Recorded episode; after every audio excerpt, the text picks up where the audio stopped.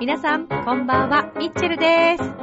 さあ、いかがお過ごしでしょうか？本日は4月26日ですけども、あのね、今日はテンション高いよ。高いよっていうか、私最近いろんな方からですね、ミッチェルなんか疲れてんの？とか、声が昔と違う？とか言われるんですけど、まあ実はね、最初の頃、えー、この、まあ、チョアヘヨでこうお世話になっで、あのー、ラジオを始めた当初はね、ものすごいこう、あげあげの感じでこう言ってたんですけど、自分でもこう声聞いてたらうるさいなと思って、ちょっと落とした方がいいかなと思ったんですけど、意外とそうでもないみたいなんでね、いつも通りの、本来のミッチェルで、えー、またこれからお届けしていきたいなと思うんですけれども、さあ、えー、まあ今日はね、4月26日ということですけどもね、まあ気候がとにかく変わりやすい、そして相変わらず自信が止まらないですね。まあ私のテンションも常に止まらないんですけどね。あははなんてね。別に頑張ってるわけじゃないですけどね。あとね、ちょっと最近あの、ミッチェローニさんがツイッターでうるさいんですよね。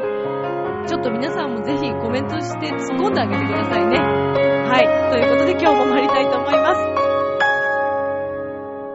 この番組は輝く人生を共に研修、司会の株式会社ボイスコーポレーションの提供でお送りします。さあ、では今週も始まります。ミッチェルのラブミッション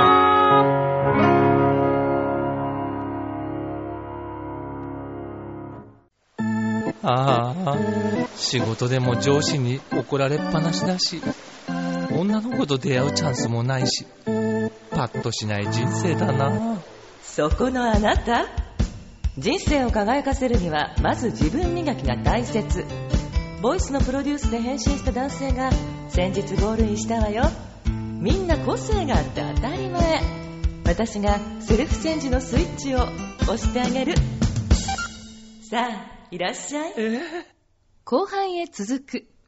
改めましてこんばんは。ミッチェルです。もうね私初期のミッチェルに戻ります。なんだそれっていう話なんですけどね。いやいや、あのさ、声って、危険だね。私はね、別にそんなにこう、なんだろう、元気なくしてるつもりもないし、なかったんですけど、どうやら、リスナーさんがですね、リスナーさんですとか、友達ですとか、なんか最近ミッチェル元気ないの？みたいな昔のミッチェルと違うよっていう話をただ言われることが多くてですね。まあ自分もいろいろ、あのー、聞き返したりもう一回しながら考えてみたんですけど、最初のね、ラブミッション始まった頃っていうのは、あの、もうとにかく、がむしゃらにうわーっと、まあいつもの300キロですよって言ってるんですけどね、こう自分でいつも聞き返していて、ちょっとうるさいな、自分って思ったんで、それでちょっと落としてみたんですけど、なんか、いいみたい、このまんまで。って自分で思ってみた。もうでも本当相変わらずね、こうふらふらふらふらね、いろんな、ねえ、ことでね、ミッチェルはふらふらしちゃうんですよ。皆さんどうですか？意志の硬さ？自分のキャラ作り？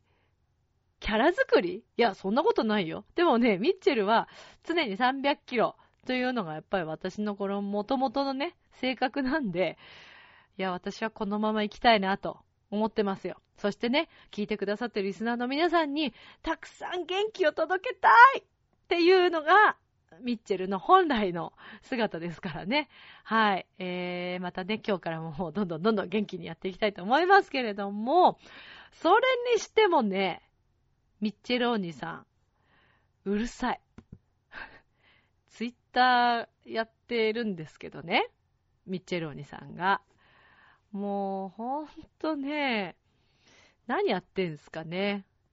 まあ自分も何やってんですかねっていう話なんですけど、まあちょっとあの、皆さん機会があったらぜひ見てあげてください。あの、えっ、と、ローマ字で、G、ミッチェローニって、あの、入れていただくとですね、出てきます。あの、ミッチェルのツイッターからも、え、一応あの、登録してますんでね。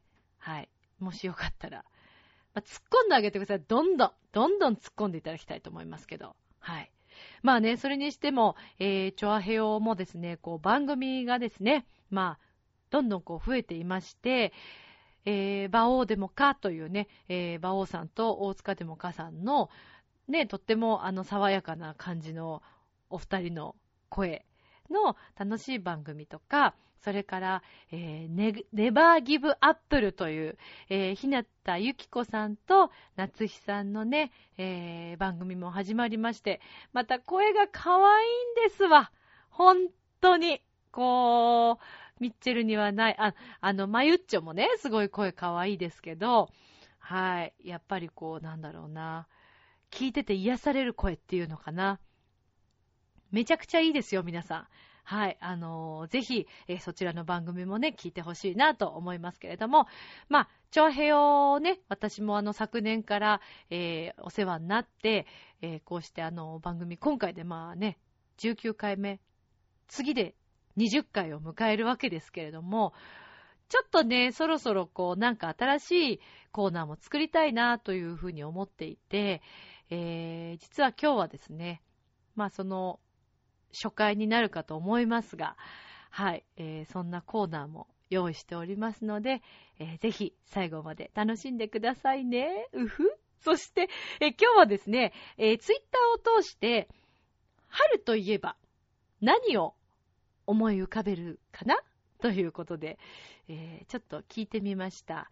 で、えーリツイート、あの、リツイートじゃない、ツイートを してくださった方々も、えーいらっしゃいまして、ありがとうございます。ですので、えーちょっとそんなね、紹介もしていきたいなと思います。今宵もそばにいさせてあなたの悩みを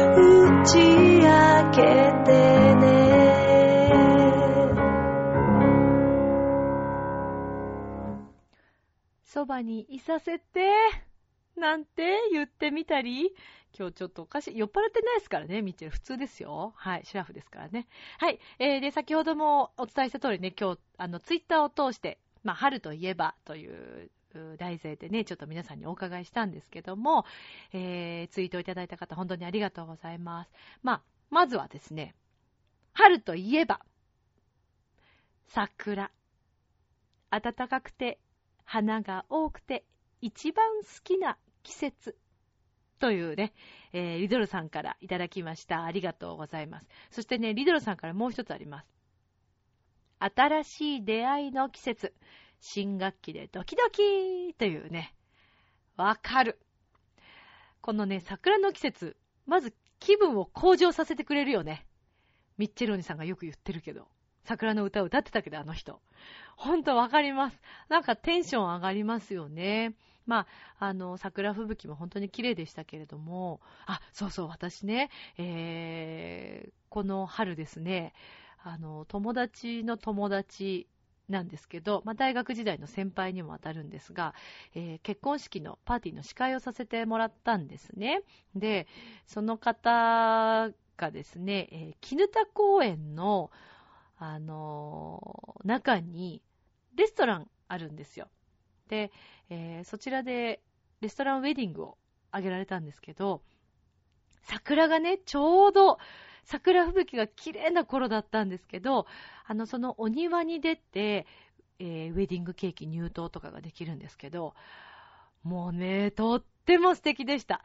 ちょうど公園がこうガラス張りで全部見えるようになってて、で、あのーデザートビュッフェとかも、その、お庭に出て食べるんですけど、よかったですよ。えっと、まあ、世田谷美術館になるのかな？えーお店の名前がですね、ル・ジャルダンという、えーレストランなんですけども、でね、その、まあ、大学の先輩、バイオリンの方で、ご主人も、えーチェロを弾かれるんですね。あの、職人さんなんですよ。えー、バイオリンを直す、弦楽器を直す職人さんなんですね、ご主人様が。あの、イタリアにもずっとこう修行されて、向こうのお店でも活躍されてた方なんですけど、で、えー、なので、二人でこう、二重奏とかね、そうなんです。でね、すごい素敵だったのが、演奏してる時にそのガルス張りの後ろでね、要はその桜吹雪がこう、うわーっとなるんですよ。もうな、仕込みですか？っていうぐらいね、素敵だった。いいパーティーでしたね。まあ、なぜ司会が私ですからね。ちょっとイラッとしたでしょ、今ね。イラッとするよね。自分で言っててもイラッとしましたけどね。はい。いやいや、まあまあ本当に、あの、どちらかというと私が楽しませていただきまして、本当にあの素敵なお二人だったので、一緒に祝福できてよかったなと思ってるんですけど、うん。なんでね、やっぱりまず桜っていうのはわかりますよね。そしてね、じゃあ続いて、えー、続いての方はですね、はい、えー、春は、アルタ、あら、アルタじゃない。アルタはいつでもありますよ、新宿行けばね。春は新たな出会い。仕事でも、人でも。響き、どうもすいません、さんからいただいてます。はい。そうですね。まあ、同じ感じですけど、お仕事でもね、えー、あ、そうなの。そんな話もあったな。お仕事でね、職場がこう、まあ、この時期って移動になったりするじゃないですか。で、それにあたってね、今までね、こうずっと一緒に仕事をしていた方と、あ、なんか離れちゃうのかな？寂しいな？と思ったら、偶然にその人も同じ職場になって、そして長年こう一緒に仕事をしてきたんだけど、この春に移動をきっかけに告白されちゃったみたいな話を聞きまして、いいね。そういうの。ほんといいね。結構切に思うよね。うん。いいよ。いいです。羨ましいったらありゃしない。自然にね、こう結ばれる恋って、いいっすよね。はい。どうしたのかな？大丈夫かな？はい。えー、そしてね、えー、もう一方から。巻蔵119さん、119さんかなからいただいてます。春といえば、浮かれパンチというね。わかりやすい。すごくわかりやすい。まあ、浮かれますよね。春になるといろんな人出てきますからね、まずね。浮かれちゃってる人多いですよね。まあだからそう恋させたくなるような気分にもなったりとか、うん、まああったかくなりますしね。で、やっぱりお花も多くて、景色もすごく華やかになって、やっぱり気分が向上するんですね。まあそうですね、浮かれポンチ。うん。まあ一年中浮かれポンチの人もうちの番組に一人いますけどね。はい。まあ春といえばっていうことで、えー、皆さんにちょっとお伺いをしました。えー、またこんな感じでちょっとツイッターでつぶやいていきますから、あの、皆さんよかったらえー、ぜひツイートしていただいて、えー、ラジオでも紹介していけたらなと思ってます。そして、えー、今回もですね、お便りをいただいてますので、ご紹介します。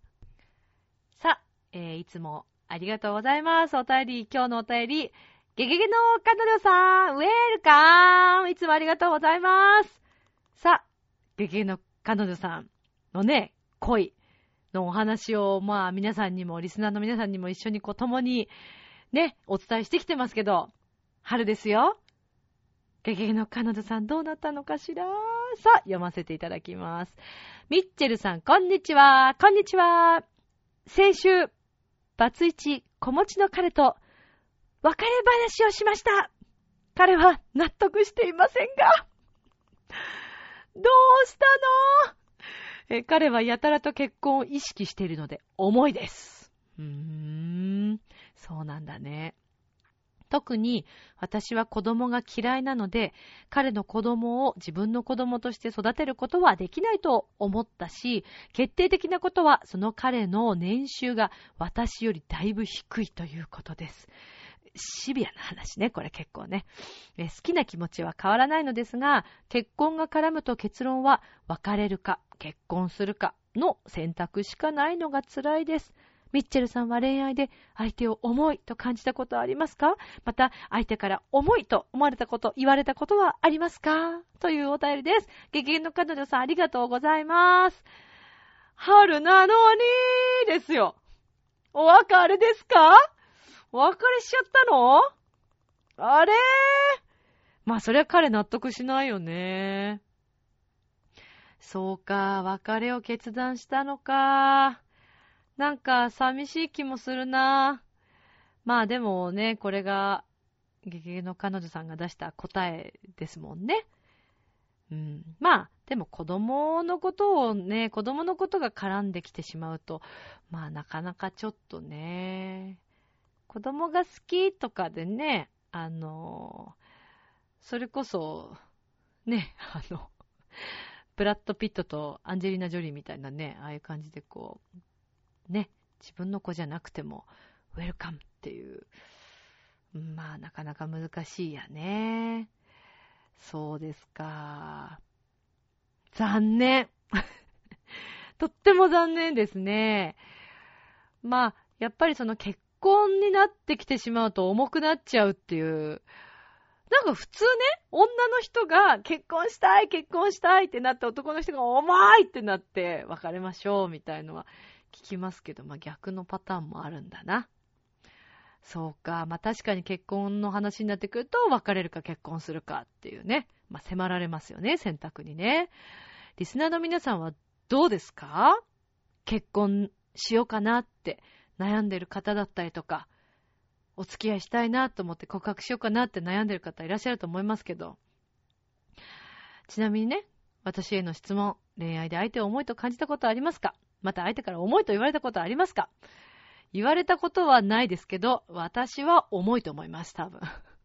私が重いと思います。はい。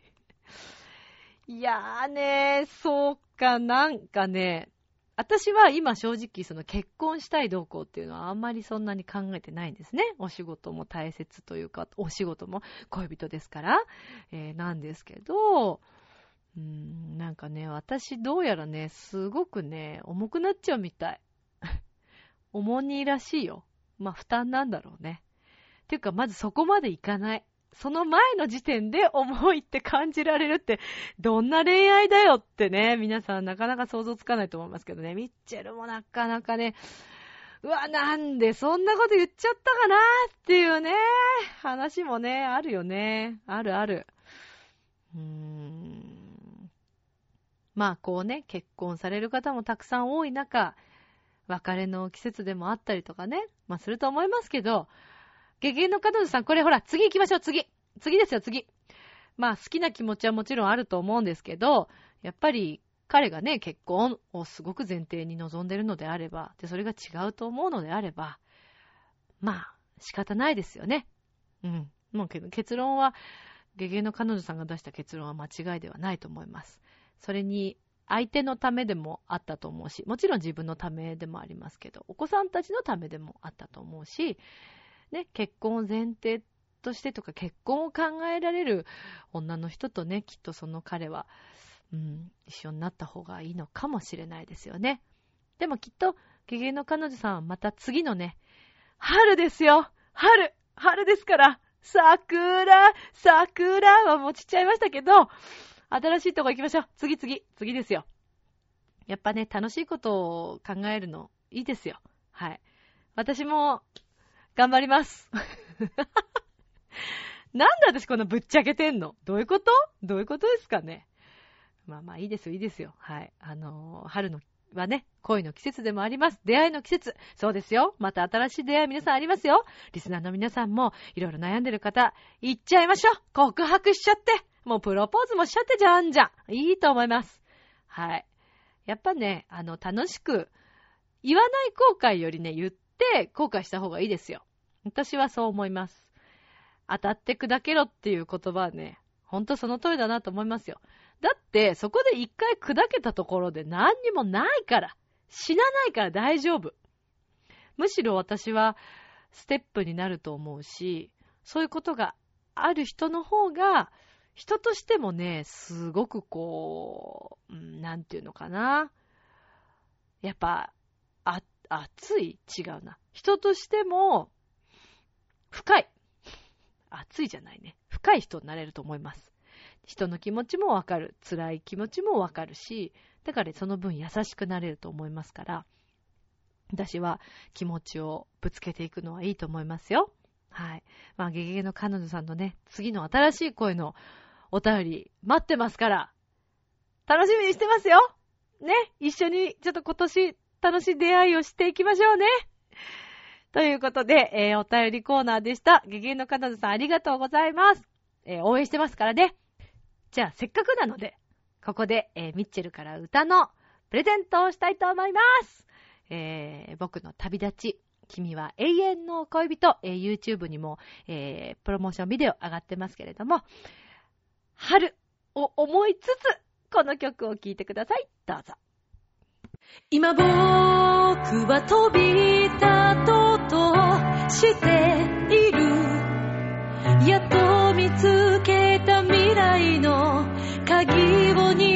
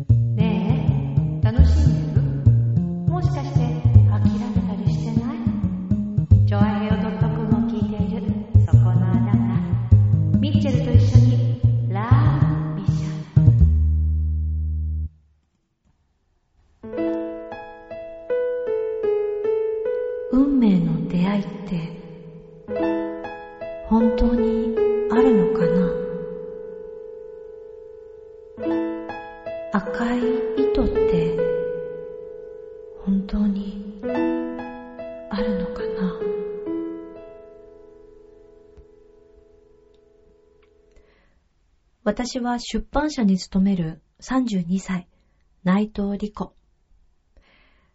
家族にも恵まれているし、会社の上司たちもとってもいい人ばっかりだし。そして友達にも彼氏にも恵まれていると思う。自分のやりたいことを今できていると思うから、本当は幸せで仕方ないはずなのに、いつもなんとなく一人の時間になると心が寂しくなることがある。私はこのままでいいのかな？今周りにいる人たちは本当に私が求めている人たちなのかな？あー、リコちゃん。この間のあの企画書。もうちょっとなんとかならない。あれでも結構一生懸命頑張ったんですよ。まあわかるんだけどさ、もうちょっと、まあ、もう一声っていうのから、うーん、まあほら最近あのぐらいの案だと、どこも出せちゃうじゃない？まあうちだけの新しい企画っていうかさ、なんかもう一声ちょうだいよ。まあ、もう一日あるから。わかりました。もう一回考えてみます。うん、悪いね。頼むね。じゃあ、また明日、お疲れ様。お疲れ様です。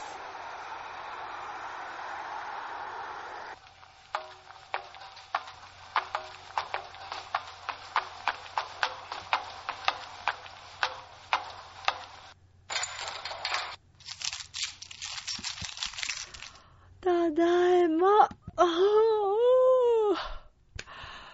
また企画書作り直しか。まあ、いっか。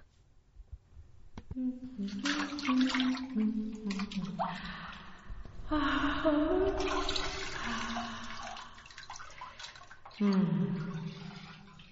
一生懸命頑張ったんだけどな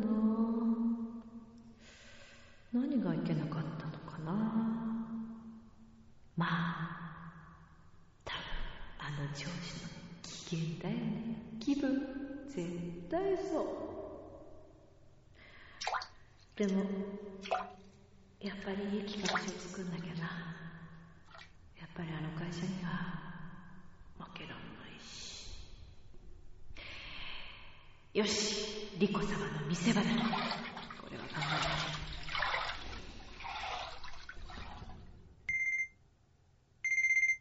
ない。うん。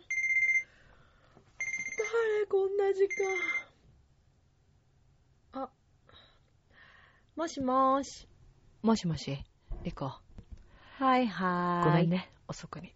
うん、全然。元気？元気だよ。そうか。うん。あの、あ、明日、明日のうん。予定あったけど、ちょっと話したいことあってさ。何？都合悪くなった？俺たち付き合って3年半ぐらい経つじゃない？そうだね。いろいろ考えたんだけど。何？何考えてくれたの？結婚とか？いや、その、あ、そうじゃなくて。何？別れない。え？リコのことは好きだし、一緒にいて楽しいし。えでも、すれ違いが多かったかなって。ん 別にそれが寂しいとか、そういうことを言ってるんじゃなくて、自分たちの生きる道がなんとなく違うんじゃないかって、そう思い始めて。でも、リコ夢持ってるし、それは一緒だよ。自分のもっとやりたいように。もっと上目指してやってみたらどうかなって思うんだよね。一緒にいてあげられればいいんだけど。ごめん、俺、ちょっと弱いから。いや、なんかよくわかんないな。なんかお互いの幸せを考えてみて、リコには俺じゃない方がいいかなって思ったんだよね。ごめん。全然わかんないな。またゆっくり話したいと思うから、また連絡する。ごめん。わかった。じゃあ、また。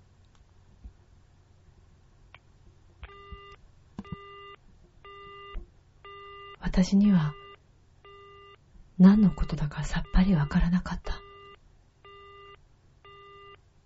ずっと一緒だと思ってたし、結婚するって話したし、それでも朝はやってくる。必ず朝はやってくる。これから私は一体どうしたらいいんだろう。